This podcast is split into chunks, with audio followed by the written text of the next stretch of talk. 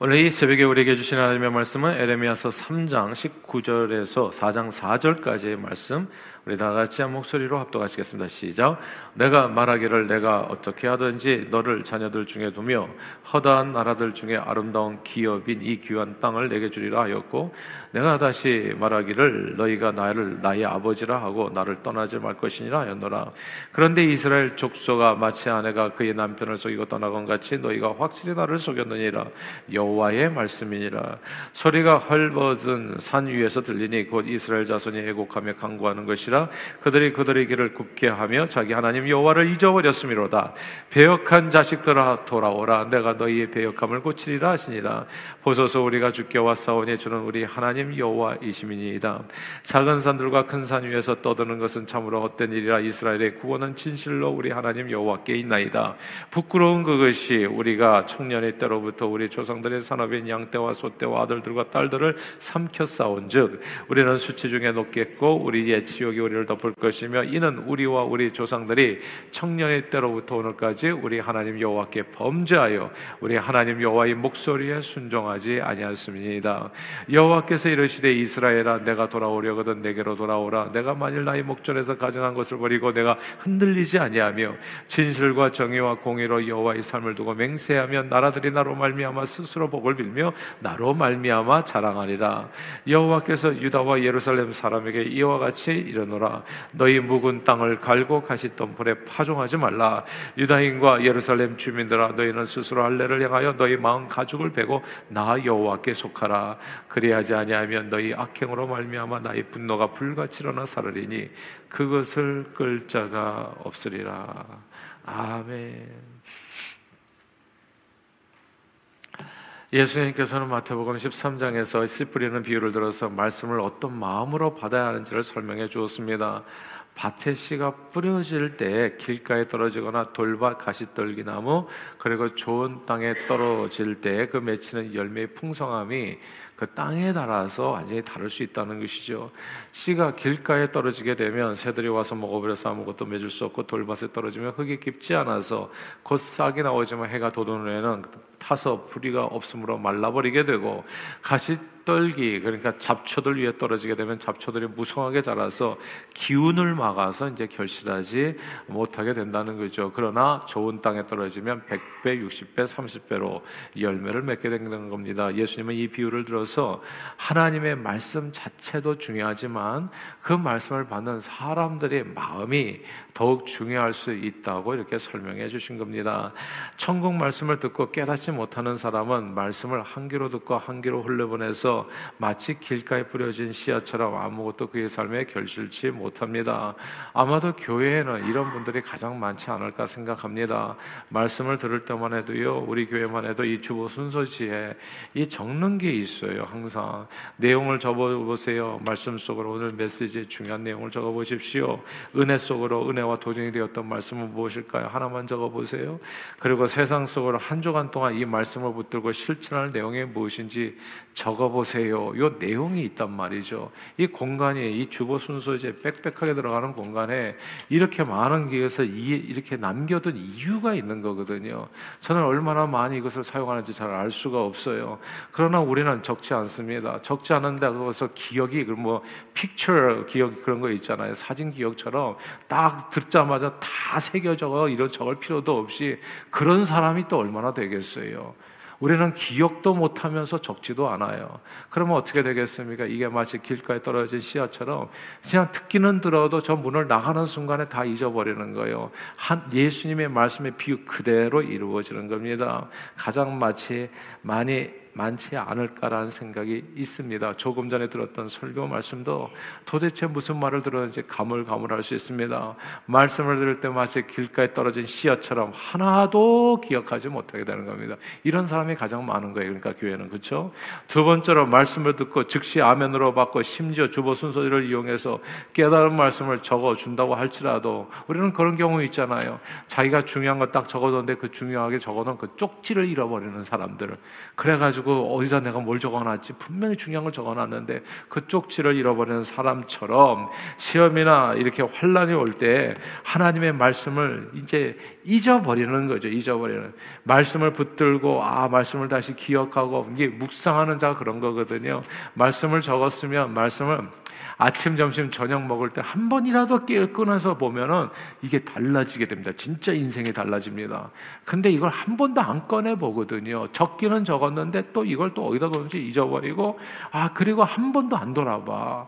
이게 돌밭에 떨어진 사람입니다.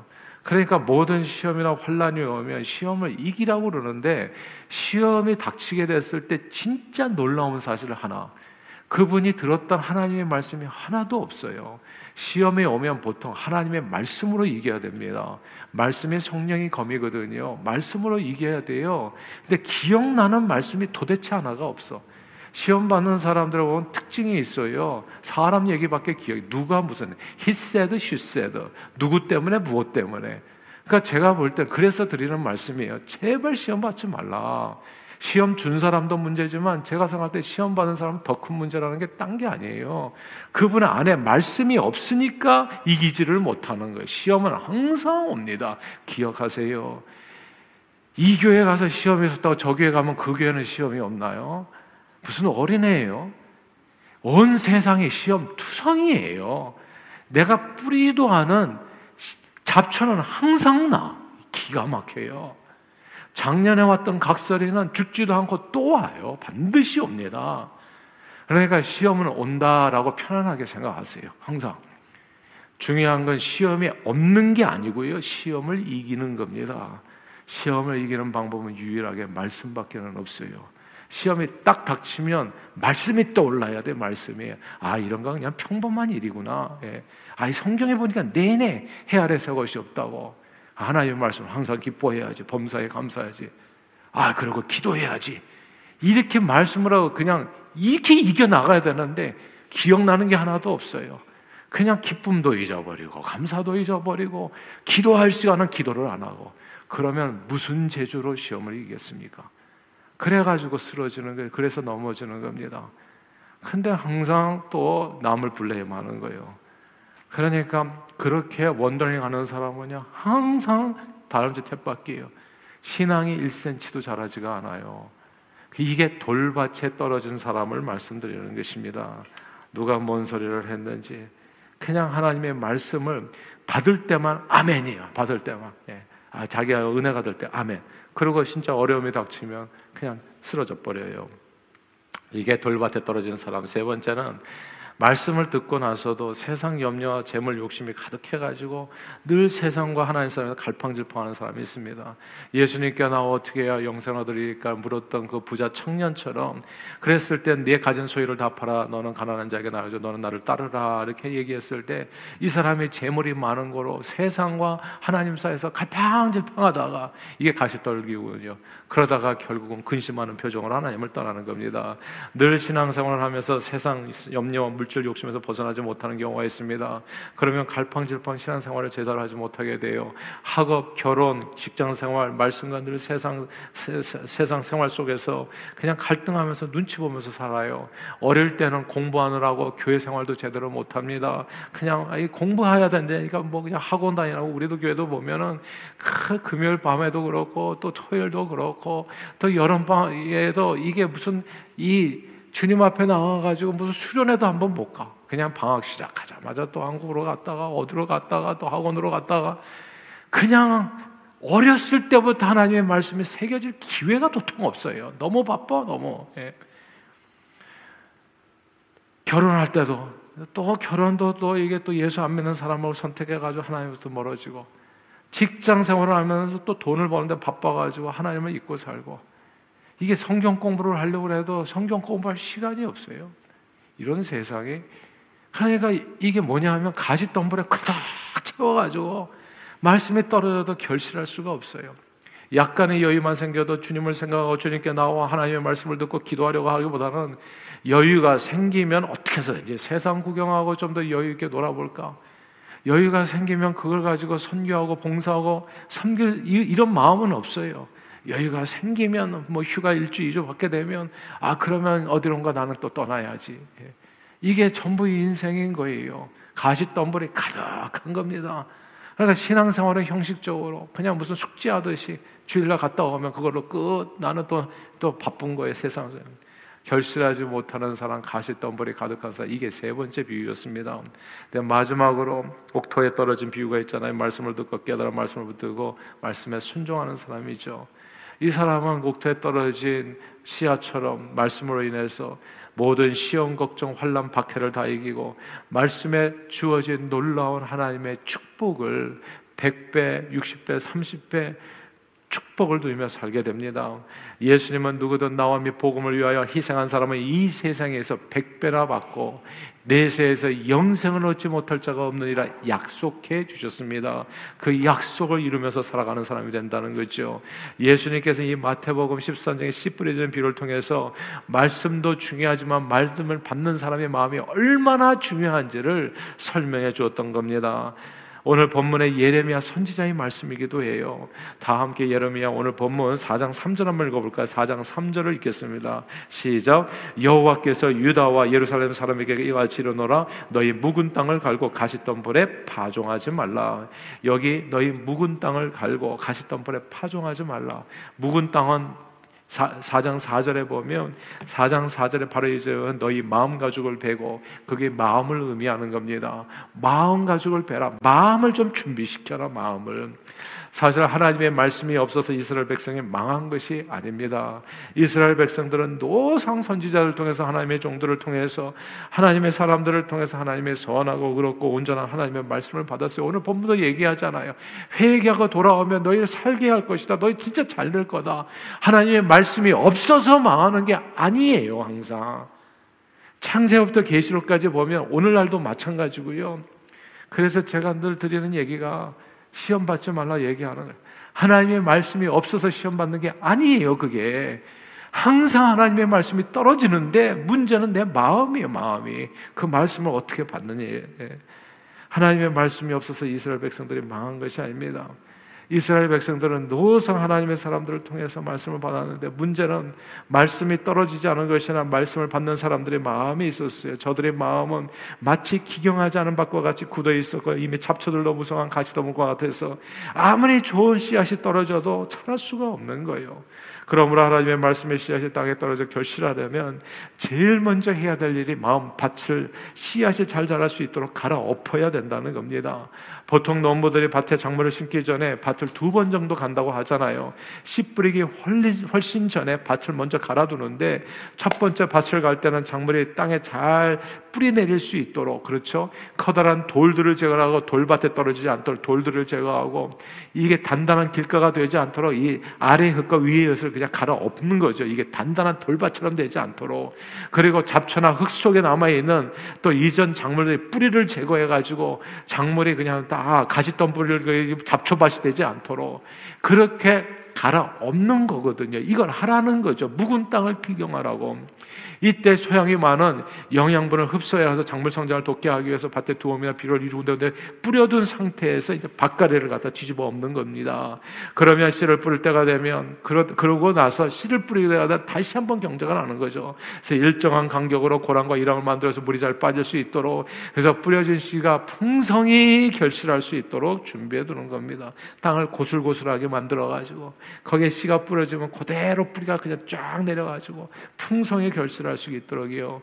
씨를 뿌리기 전에 뭘 해야 된다고요? 밭을 갈아야 된다고요. 열심히 뿌린 씨를 뿌린 수고가 헛되지 않도록 씨앗 하나하나가 얼마나 아깝습니까? 그게 떨어졌을 때 그게 헛되지 않도록 돌을 고르지 못하면 돌에 막혀서 씨앗이 뿌리를 내지 못하고 잡초를 제거하지 않으면 잡초의 기운에 눌려서 결실할 수 없습니다. 단단한 땅을 고슬고슬하게 갈아 엎어두지 않으면 마치 길가에 뿌려진 씨처럼 돼버려 가지고 애써 뿌린 씨앗이 날아다니는 새들의 간식거리밖에는 안 되는 거예요. 그러므로 씨 뿌리기 전에 농부는 잊지 않고 하는 해야 될 일이 이 밭갈이인 겁니다. 주님은 우리가 하나님의 말씀을 받기 전에 먼저 우리 마음을 점검하기를 원해요. 저는 여러분들이 좀 이것 좀 이용했으면 좋겠어요. 네. 이렇게 좀 적어 보시고 네. 아, 머리들이 그렇게 조, 좋으신가요? 혹시 저만 저만 나쁜가? 네. 또렷한 기억력보다도 희미한 글자가 더 오래 간다는 말이 있어요. 예. 또렷한 기억력을 의지하고 살지 마시고 희미한 글자를 의지하고 사세요. 그냥 이렇게 좀, 좀 이렇게 이, 이 큐티북을 사용하는 이유가 있어요. 여기서 보이실지 모릅니다만 이렇게 표시를 해요. 이렇게 밑줄을 건다고요. 그리고 이걸 주, 이게 또 하루에 이렇게 꺼내서 보는 거예요. 이게 묵상하는 자가 복이 있지 말씀을 읽는 자가 복이 있는 게 아니에요. 말씀을 주야로 아침 저녁으로 묵상하는 자가 정말 인생에 가장 화가 날 때가 언제입니까? 허비 될 때거든요. 말씀을 들었는데 그 시간이 허비 될 때 내가 애써 시간 내 가지고 세수하고 아침부터 나가서 말씀을 들었는데 그 말씀을 잊어버릴 때 마치 돌밭에 떨어진 것처럼 그게 얼마나 아깝냐고요. 진짜 화나지 않으세요? 내 인생인데 소중한 인생인데 한 시간 한 시간이 그 시간을 헛되이 사용하지 말라는 겁니다. 이게 왜 큐티북을 사용하냐면 이 성경을 사용하면 성경을 좀 줄긋기도 좀 힘들고 예. 그리고 성경에 한번 줄거 놓으면요 나중에 이 성경 한권 들고 다니는데 그냥 빽빽하게 줄로 가득해요. 예. 그러니까 나중에 성경 볼 때도 힘들어요. 그래서 큐티북을 사용해 가지고 줄거 놓고 여기다 이 공란에다가 이게 적어 놓은 저는 공란에다 적을 필요가 없죠. 따로 적어 놓으니까. 예. 그래 가지고 이렇게 여기다가 뭐라도 한 자 적어 놓고 그리고 뭐라도 하나 붙들고 하나님 내 말씀이 이 말씀으로 내가 오늘 살게 해 주세요. 뭐 이런 과정이 있어야 1년 365일이 지나면 신앙의 성장이 있는 거죠. 근데 10년이 지나고 20년이 지나도 어린애 같은 소리를 하는 건 뭐예요? 한 번도 적어본 적이 없는 거거든. 한 번도 밑줄 쳐본 적이 없고, 한 번도 다시 받은 말씀을 하루에 한 번도 생각해 본 적이 없는 거거든요. 뭐가 문제냐면, 말씀의 문제냐? No! 말씀을 항상 떨어지는데 내 마음의 문제다. 그 말씀을 받기 전에. 하나님의 말씀을 받기 전에 마음 준비가 중요합니다. 늘 예배 시간 왜 15분 전에 와서 기도하고 준비하라는 이유가 있는 거예요. 하나님의 말씀을 받기 전에 15분 전에 와가지고 기도하면서 오늘도 내게 주시는 말씀을 꼭 마음에 새기게 도와주십시오. 이 마음으로 하면 말씀으로 항상 이기게 되는 겁니다. 결실하게 되어지는 거예요. 말씀을 받기 전에 오늘 하나님의 말씀 주시는 대로 내가 꼭 기억하고 이 말씀대로 내가 실천하면서 살겠습니다. 이거거든요. 이스라엘 백성이 왜 망했는지를 오늘 설명해 주는 거예요. 네 마음을 제발 기경해라. 말씀이 없어서 너희가 망하냐? 예? 말씀을 받는 너희 마음이 묵은 땅이 아니냐? 가시덤불로 가득하다.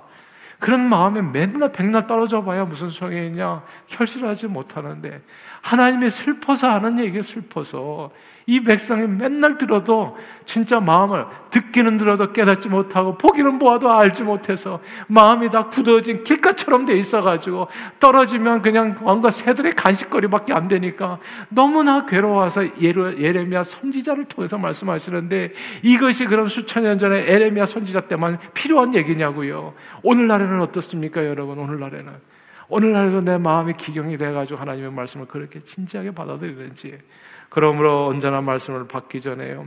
자신의 마음을 돌아보며 회개 기도를 준비해서 하나님의 말씀을 받을 때 여러분의 마음과 저의 마음이 잘 기경되어서 말씀이 떨어질 때 뿌리는 삶 속에 깊이 뿌리를 내려가지고 말씀으로 모든 시험, 걱정, 환란, 역경을 이기고 말씀으로 승리하고 복받는 저와 여러분들이 다 되시기를 주님 이름으로 축원합니다. 기도하겠습니다. 하나님 아버지 오늘 말씀을 통해서 다시 한번 우리 자신을 돌아보게 해주심을 감사합니다. 예레미야 선지자가 정말 애떨 마음으로 슬프도다. 그냥 이 백성들이 하나님의 말씀을 듣기는 들어도 알지 못하고 보기는 보아도 깨닫지 못하고 마치 길가에 떨어진 하나님의 말씀처럼 것처럼 다 새들의 간식거리밖에는 되지 못하고 말씀의 뿌리를 내려서 삶과 인격의 변화로서 하나님 앞에 정말 복받는 인생이 되지 못하는 것이 얼마나 안타까워서 오늘도 예레미야 선지자가 외치는 것입니다. 사랑하는 주님 오늘 본문의 말씀을 마음에 새겨서 늘 말씀을 우리 삶의 중심에 모시고 말씀을 붙들고 말씀의 믿음으로써 말씀을 실천함으로써 승리하는 저희 모두가 되도록 축복해 주시옵소서 예수 그리스도 이름으로 간절히 기도하옵나이다. 아멘.